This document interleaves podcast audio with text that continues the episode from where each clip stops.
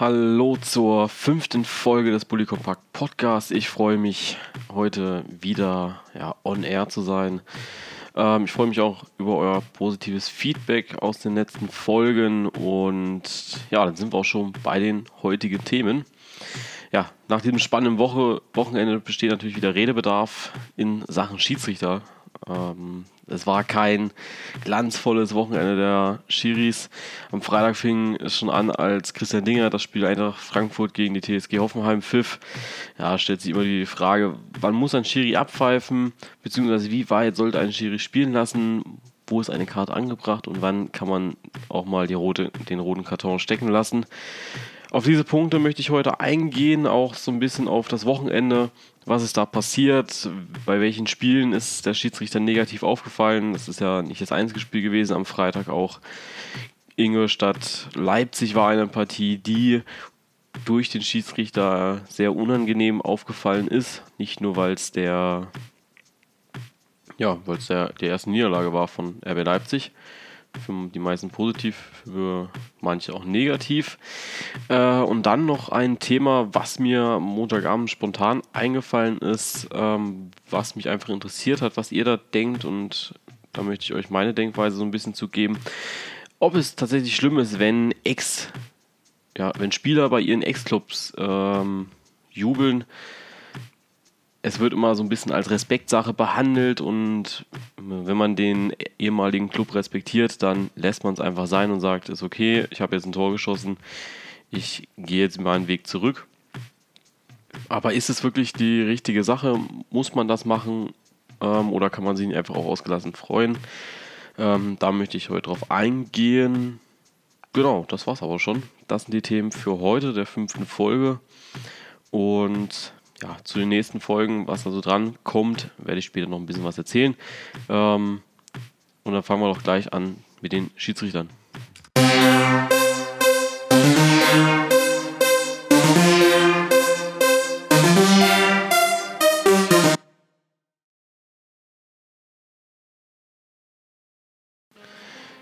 Ja, und dann sind wir auch schon beim heutigen Hauptthema, beim bei der Frage, hat Deutschland ein Schiedsrichterproblem? Es wurde jetzt in den Medien am Wochenende immer wieder diskutiert und die Frage gestellt, ob eben Deutschland ein Schiedsrichterproblem hat.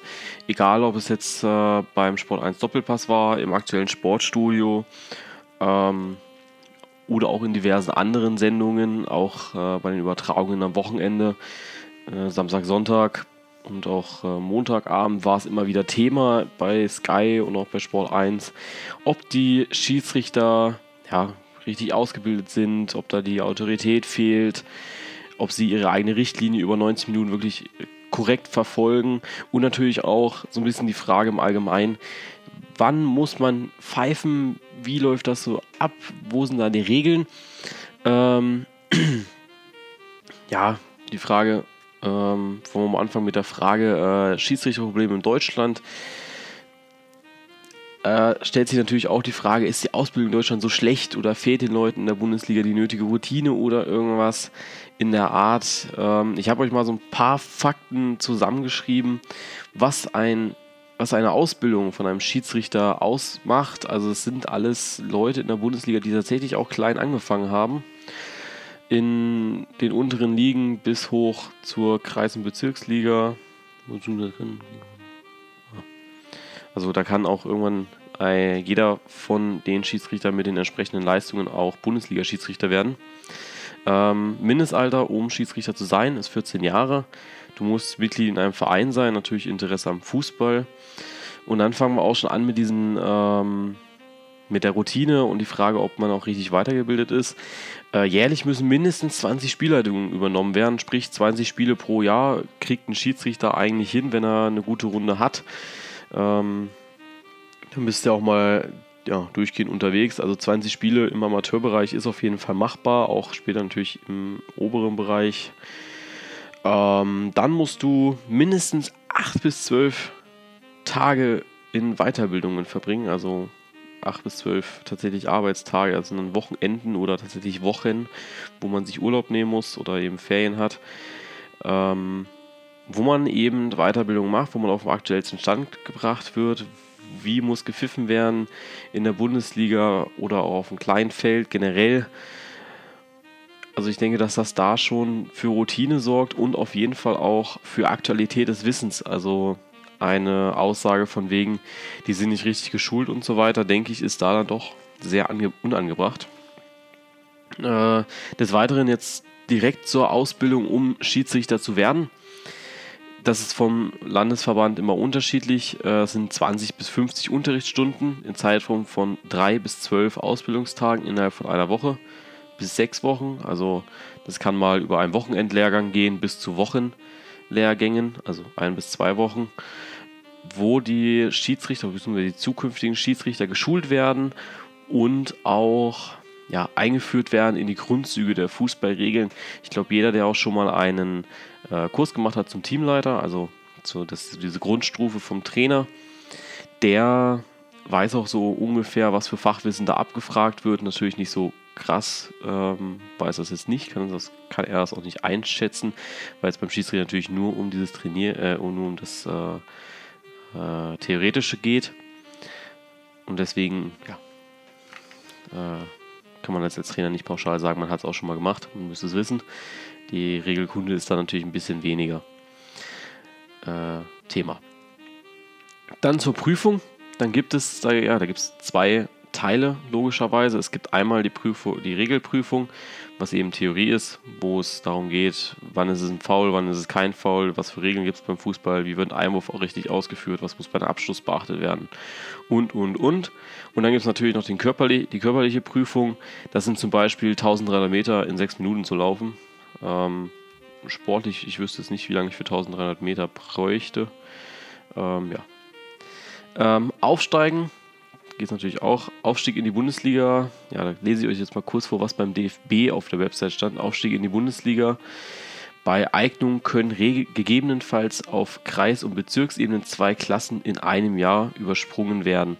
Ab den Spielklassen der Landesverbände benötigt jeder Kandidat pro Spielklasse grundsätzlich ein Jahr. Also das heißt, man ist daran interessiert, dass mindestens sechs bis acht Jahre, bevor man in die Bundesliga geht, eine Erfahrung da ist von sechs bis acht Jahren.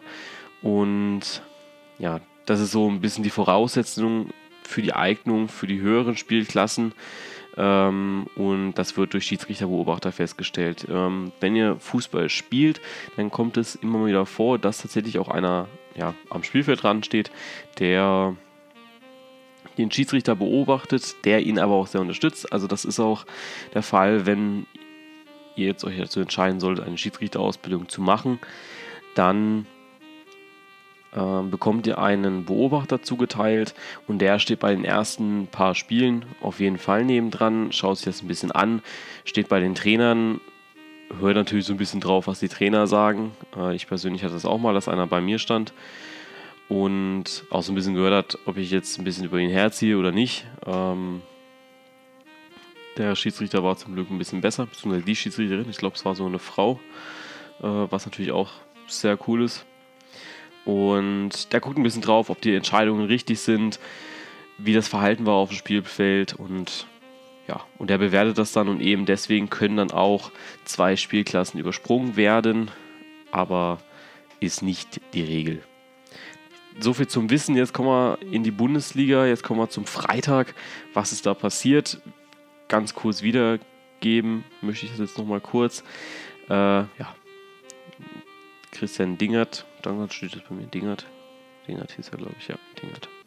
Christian Dingert, ähm, eigentlich ein sehr erfahrener Spieler, äh, Schiedsrichter, hat um die 80 Spiele gemacht in der Bundesliga Und da, was sie da unterlaufen ist, es war ein ganz, ganz schlechter Tag von ihm. Ähm, es beginnt mit einem Stürmer, also mit einem in Anführungsstrichen Stürmervoll von Wagner gegen Abraham. Äh, Abraham geht mit dem Ellbogen in den Zweikampf gegen Sandro Wagner und Wagner ähm, ja, kriegt diesen Ellbogen genau ins Gesicht. Das ist ein Schlag, den er bekommen hat.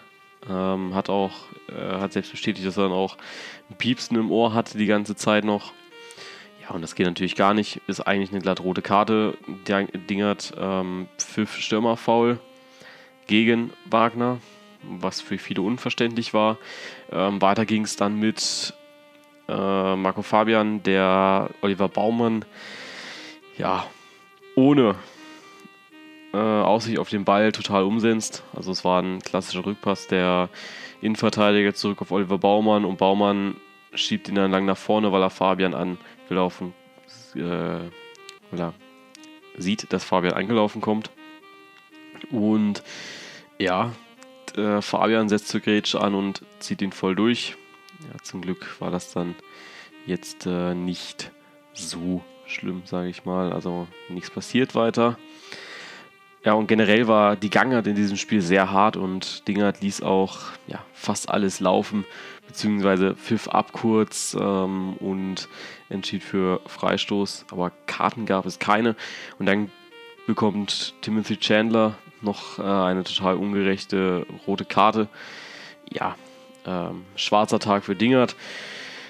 Äh, das war es zum einen. Zum anderen war es äh, die Partie Ingolstadt gegen RW Leipzig. Ähm, das war die Partie, die am Samstag als letztes lief, sprich, äh, nicht als letztes lief, ähm, aber am längsten lief. Alle Partien waren schon vorbei, sprich die Konferenz äh, ist automatisch nach Ingolstadt gegangen. Und dann haben wir diese turbulenten Minuten oder mussten sich alle Leute, die die Konferenz anschauen, diese ja, turbulenten Minuten einfach nochmal anschauen. Und der Schiedsrichter hat tatsächlich innerhalb von zwölf Sekunden fünfmal eine gelbe Karte gezeigt. Das war ein Blitzgelbrot für Matthew Leckie. Leckie ähm, ja, fault einen Spieler, kriegt dafür gelb, was für mich in Ordnung war. Geht dann aber zum Schiedsrichter und auf einmal ja, zeigt er noch vier weitere gelbe Karten und ich glaube, in diesem Kartenwürfer ist ihm auch noch eingefallen, oh, der, der Lecky hatte schon eben gerade eine, dann gebe ich ihm jetzt noch gelb-rot, hat auch noch die rote gesucht, hat sie rausgekramt und hat sie vergeben. Wer diese gelben Karten am Ende bekommen hat, abgesehen von Matthew Leckie, der wegen Gelb-Rot vom Platz musste, weiß keiner. Ich glaube, die Beteiligten wussten das zu dem Zeitpunkt nicht. Kein Ticker äh, konnte einem das sagen. Das war unglaublich, wirklich unglaublich, was da abgeliefert wurde. Und ja, äh, die Betroffenen wussten eben nicht, was für, wer jetzt eine Karte hat und wer nicht.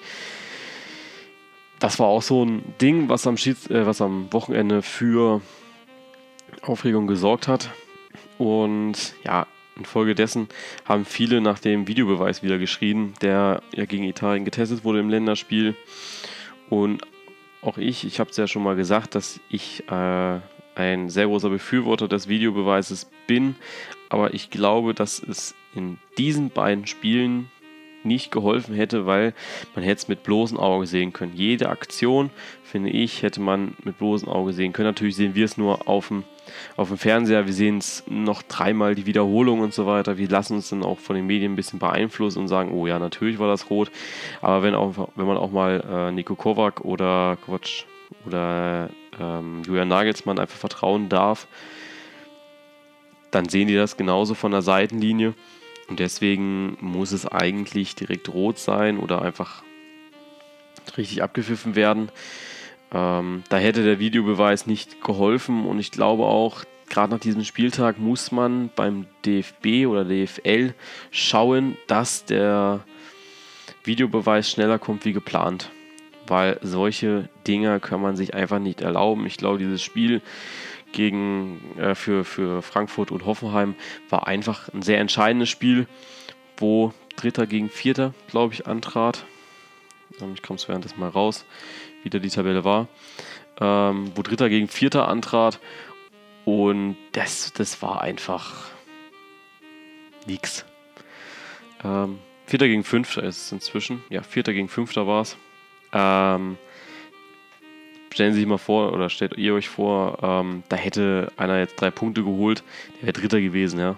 Es ist, es ist unglaublich schade, es geht um so unglaublich viel und deswegen muss da einfach schneller äh, eine Entscheidung her. Und ich habe letztens gesehen, dass es für die Saison 17-18, also für die nächste Saison, kommen soll. Und das muss dann aber auch kommen. Also da muss der Videobeweis kommen für die neue Saison. Ähm, jetzt mal zu ja, meinen Grenzen im Spiel. Also auch ich bin für eine harte Gangart im Fußball. Aber das, was da eben am Freitag und ja, gerade am Freitag äh, passiert ist, war einfach zu hart. Ich denke, eine gelbe Karte ist klar bei Rüdenfouls, die einfach unnötig sind, die mitten auf dem Spielfeld, Spielfeld passieren, äh, die keinen direkt verletzen, wo man einfach vielleicht einen Ticken zu spät kommt, äh, aber auch die Chancen verhindern, wie zum Beispiel das berühmte taktische Foul, das muss dann einfach gelb geben. Und eine rote Karte ist dann auch äh, ja, Notbremse und Tätigkeit. Ich glaube, das kennt auch jeder. Ähm, ja, genau das ist es eben. Diese, diese Grenzen sind klar für uns, wenn wir das, äh, wenn wir das Spiel draußen schauen, aber ist es auch wirklich so klar für die Leute, die auf dem Spielfeld sind und sieht man das genauso wie wir im Fernsehen? Das ist natürlich dann auch immer die, die Frage dahinter, finde ich. Ähm, wer das, mal, wer das Ganze mal testen möchte, ähm, es gibt auf der DFB-Seite, wenn man DFB-Ausbildung Schiedsrichter sucht, gibt es, ich rufe mir gerade mal selbst auf, DFB-Ausbildung, mhm, was muss natürlich noch den Begriff Schiedsrichter. Schiedsrichterausbildung. Dann, wie werde ich Schiedsrichter? Das ist gleich der erste Link. Und da gibt es tatsächlich ganz lustig rechts einen Regeltest. Sprich, da wird euch gefragt, ist es Freistoß oder nicht? Was ist es? Ist es eine Ecke? Ist es äh, eine Schwalbe, faul oder Schwalbe?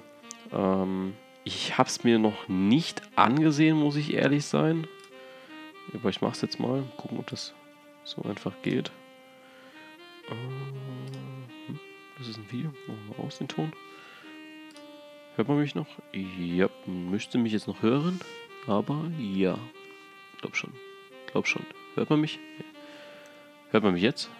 Hört man, hört man mich jetzt wieder? Hallo? Okay, da war der Ton jetzt mal ganz lange weg. Warum ist der Ton jetzt so weit weg? Technische Probleme behoben, Gott sei Dank. Ähm, Entschuldigung dafür. Beim Aufrufen des Videos irgendwas ist da passiert. Jetzt gucken wir einfach mal, aber ähm, er macht es mir leider nicht auf. Schade. Äh, gut, egal. Ist jetzt eben so. Aber ihr könnt es euch auf jeden Fall anschauen. Wenn ihr Interesse habt, schreibt mir. Äh, ich schicke euch auch den, direkt den Link dazu. Dann könnt ihr euch mal selbst so ein bisschen testen. Und es gibt auch diverse Regeltests noch im Internet. Das habe ich gesehen. Ich möchte jetzt noch kurz das Fazit ziehen. Ähm, haben wir ein Schiri-Problem? Und ich sage ganz klar nein, wir haben kein Schiedsrichterproblem. Wir haben eher so ein Problem bei den Trainern und Spielern, einfach weil jeder weiß, jeder, der schon mal Fußball gespielt hat, da sind Emotionen dabei, da sind ja, Launen dabei, die nicht jeder unterstützt natürlich. Ähm, da sind unglaubliche, ja, ja, unglaubliche Launen dabei. Also es ist, man kann es gar nicht beschreiben, was da für Wörter, gesagt werden, was da getan wird, wenn man hört, dass sie sich in der Regionalliga oder in der Kreisliga über den Haufen rennen und äh, auf einmal anfangen, den Schiedsrichter zu schlagen. Also ich finde schon überragend und ich kann nur jeden unterstützen, der Schiedsrichter werden möchte, äh, macht es.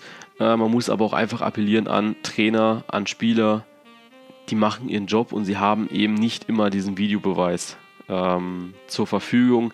Sie sehen das nicht so wie wir. Sie haben da auch oftmals eine andere Sichtweise und ich glaube, ein Schiedsrichter macht es dann auch aus, wenn man sagt, okay, es war falsch, was ich jetzt gesagt habe äh, sorry, aber das geht halt erst nach dem Spiel.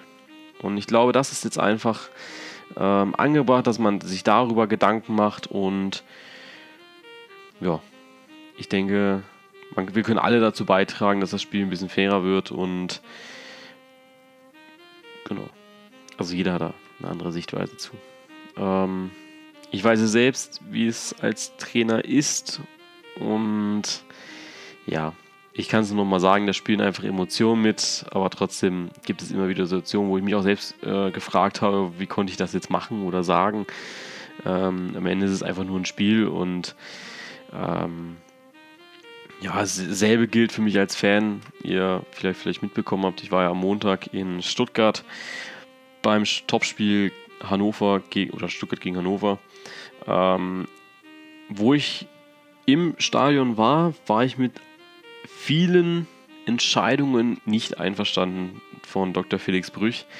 Aber ich muss einfach sagen, nachdem ich das Spiel im Fernsehen gesehen habe gestern, ja, alles war richtig. Also du siehst es im Stadion nochmal ganz anders. Äh, du kannst einfach nur sagen, ja, er hatte recht. Und ich glaube, das ist eben das. Man muss dann einfach auch Profi genug sein und dann sagen, okay, der Schiedsrichter hat das jetzt so entschieden. Klar rege ich mich drüber auf, klar kann ich nochmal drei, vier Worte mit dem Schiedsrichter wechseln, aber irgendwann ist es auch gut und dann muss man einfach wieder abwenden von ihm und sagen, okay, äh, ich schaue mir das morgen nochmal mit ein bisschen Abstand zum Spiel an und dann sieht man das wahrscheinlich nochmal ganz anders. Was mich natürlich interessiert, sind unter euch Schiedsrichter oder kennt ihr Schiedsrichter? Wie verhaltet ihr euch, wenn ihr spielt? Oder seid ihr vielleicht auch äh, mal Trainer gewesen oder seid es noch? Wie ist da euer Verhalten gegenüber den Schiedsrichtern gewesen? Hattet ihr auch so schlechte Erfahrungen schon mal mit welchen? Ähm, dann schreibt es in die Kommentare, schreibt es mir direkt per Instagram oder Facebook. Natürlich auch per E-Mail erreichbar. Äh, ich freue mich drüber über eure Meinungen und ich glaube, so ein paar Geschichten kann man dann auch mal hier erzählen, wenn ihr das natürlich möchtet und erlaubt. Ja, jetzt geht es weiter mit ähm, Jubel nach einem Tor für den, äh, bei dem Ex-Club. Ähm, seid gespannt, es geht gleich weiter.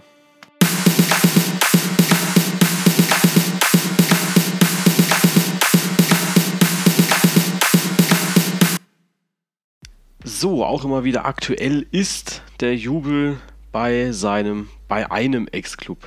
Ähm, in den letzten Jahren ist es ja immer mal wieder vorgekommen, dass Spieler gewechselt haben, tatsächlich, auch innerhalb der Bundesliga, zum Beispiel Robert Lewandowski, Mats Hummels vor kurzerem und auch ja, Martin Harnik hat diesen Schritt gewagt, sich vom VfB Stuttgart zu lösen und für die neue Saison, also für die aktuelle Saison, sich Hannover 96 anzuschließen. Ich war am Montag, wie eben schon erwähnt, in Stuttgart, live beim Spiel im Stadion und im Fokus stand natürlich die Tabellenführung für den VfB, aber auch eine ganz besondere Personalie und das war Martin Harnik. Seine Rückkehr, das war jetzt das erste Mal, äh, ja, seit er immer den Verein verlassen hat, zurück in Stuttgart in der Mercedes-Benz Arena und musste dann auch gleich von Anfang an ran. Ähm, er verließ im Sommer den VfB ablösefrei, sein Vertrag lief aus und hat dann gesagt, äh, nach sechs Jahren ähm, hat er, er hat sehr viel getan für den Verein, muss man einfach sagen. Er hatte gute und schlechte Zeiten, hat ein DFB-Pokalfinale mit dem VfB erreicht und für mich einer meiner absoluten Lieblingsspieler noch, muss ich einfach sagen. Äh, Trikot von ihm habe ich noch und das äh, werde ich auch in Ehren halten. Ja, Martin Harnik ist einfach ein sehr, sehr außergewöhnlicher Spieler, finde ich, mit einer gewissen Härte, mit einem gewissen taktischen Verständnis, der jetzt gegen, äh, jetzt gegen Stuttgart unglaublich gut gespielt hat. Also das war überragend, vor allem auch von der Mentalität her, das auszuhalten, was ihm erwartet hat. Es kommt immer wieder vor, dass die Fans einen Spieler auch, ja, ich sag jetzt mal, nett begrüßen, wie zum Beispiel das bei Mats Hummels getan wurde oder bei Robert Lewandowski, da gab es es, glaube ich, bei Lewandowski glaube ich nicht.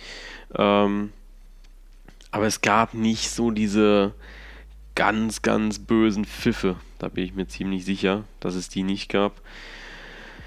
Ja, aber bei Martin Harnik war das alles sehr anders. Ähm, es fing damit an, als er aus dem, auf dem Platz äh, zum Aufwärmen kam. Da wurde er schon ausgepfiffen, wo die Spieler, äh, wo die Fans ihn gesehen haben. Dann auch vorm Spiel wird natürlich auch die Gäste, die Aufstellung der Gäste immer vorgetragen und bei seinem Namen ging es dann auch ordentlich zur Sache. Und während des Spiels bei jedem Ballkontakt fingen die Leute an zu pfeifen. Ja, die meisten Pfiffe gab es dann bei seinem 1 zu 1, was natürlich auch sehr, sehr äh, böse ist. Und gerade dieses 1 zu 1 hat Kritik hervorgerufen. Ich habe mich ein bisschen umgehört bei oder umgeschaut bei den Kommentaren der unter dem VfB-Posts auf Instagram und Facebook. Und viele haben gesagt, es ging gar nicht um die Pfiff, äh, es ging gar nicht um Martin Hanig als Person, aber zu jubeln nach dem Treffer oder nach einem Treffer gegen den Ex-Club gehört sich einfach nicht. Da muss man ganz einfach sagen, nein, das stimmt nicht, ähm, weil die Fans gepfiffen haben bei jedem Ballkontakt und da hat er das Tor noch gar nicht erzielt gehabt. Ähm, sie hatten die ganze Zeit schon was gegen ihn. Also das ist eine sehr, sehr billige Ausrede von den Leuten, die jetzt sich irgendwie rechtfertigen möchten im Internet. Das stimmt nicht. Also da muss man einfach sagen, da muss man auch den Leuten Vorwurf machen. Die haben ihn von Anfang an kollektiv bestraft. Also für jede seiner Taten. Ähm, aber jetzt natürlich die Frage, darf man nach einem Tor jubeln, was man gegen seinen Ex-Club gemacht hat? Meine Meinung ist da ganz klar zu, ja, natürlich, er hat ein Tor erzielt. Da freut man sich. Ähm, das ist vollkommen okay. Und wenn jemand von 40.000 Leuten eine halbe Stunde lang ausgepfiffen wird, bei jedem Ballkontakt, und glauben Sie, glaubt mir, Harnik war so oft am Ball. Harnik hatte so oft den Ball, hat super Aktionen gespielt und sie pfeifen ihn jedes Mal aus, ja.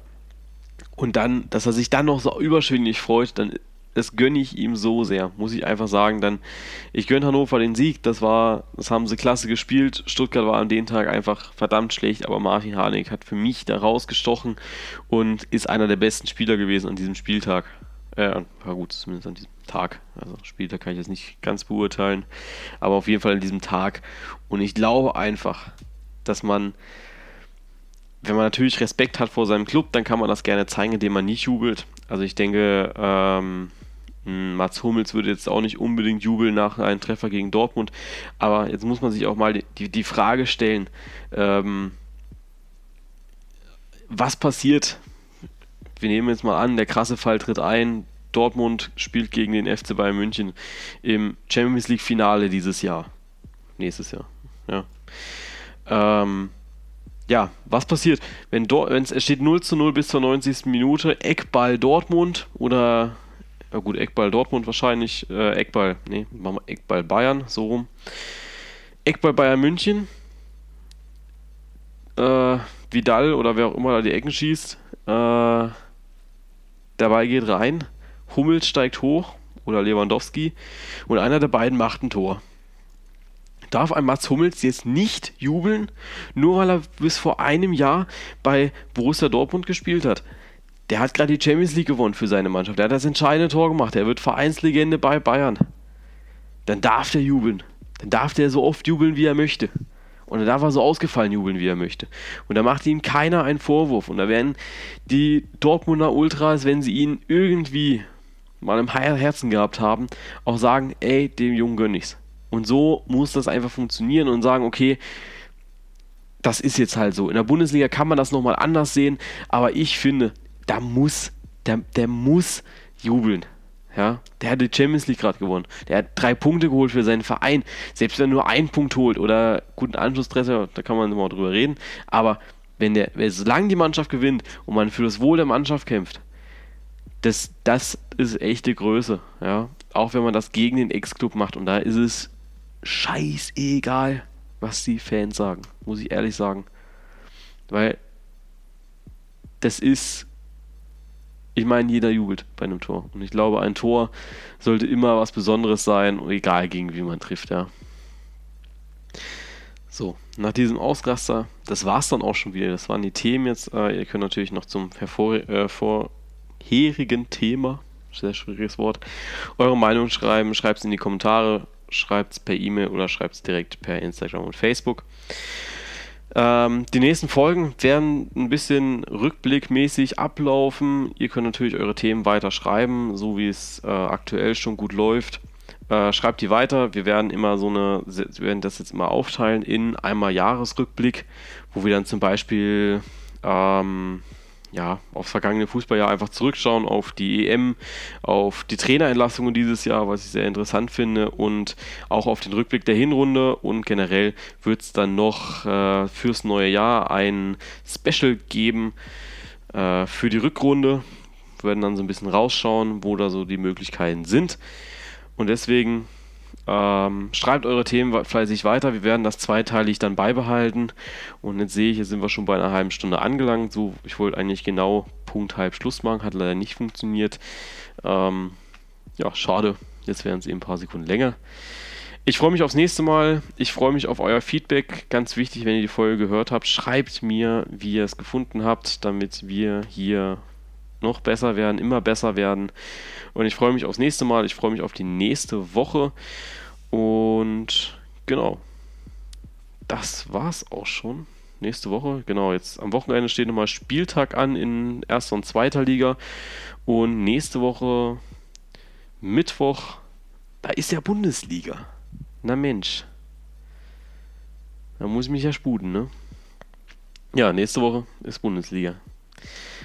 Dann äh, wünsche ich euch tatsächlich für die nächsten zwei Spieltage, wenn ihr Erstliga-Fans oder Fans von einer Erstligamannschaft seid, wünsche ich euch viel Spaß und wir hören uns, wir sehen uns. Bis demnächst.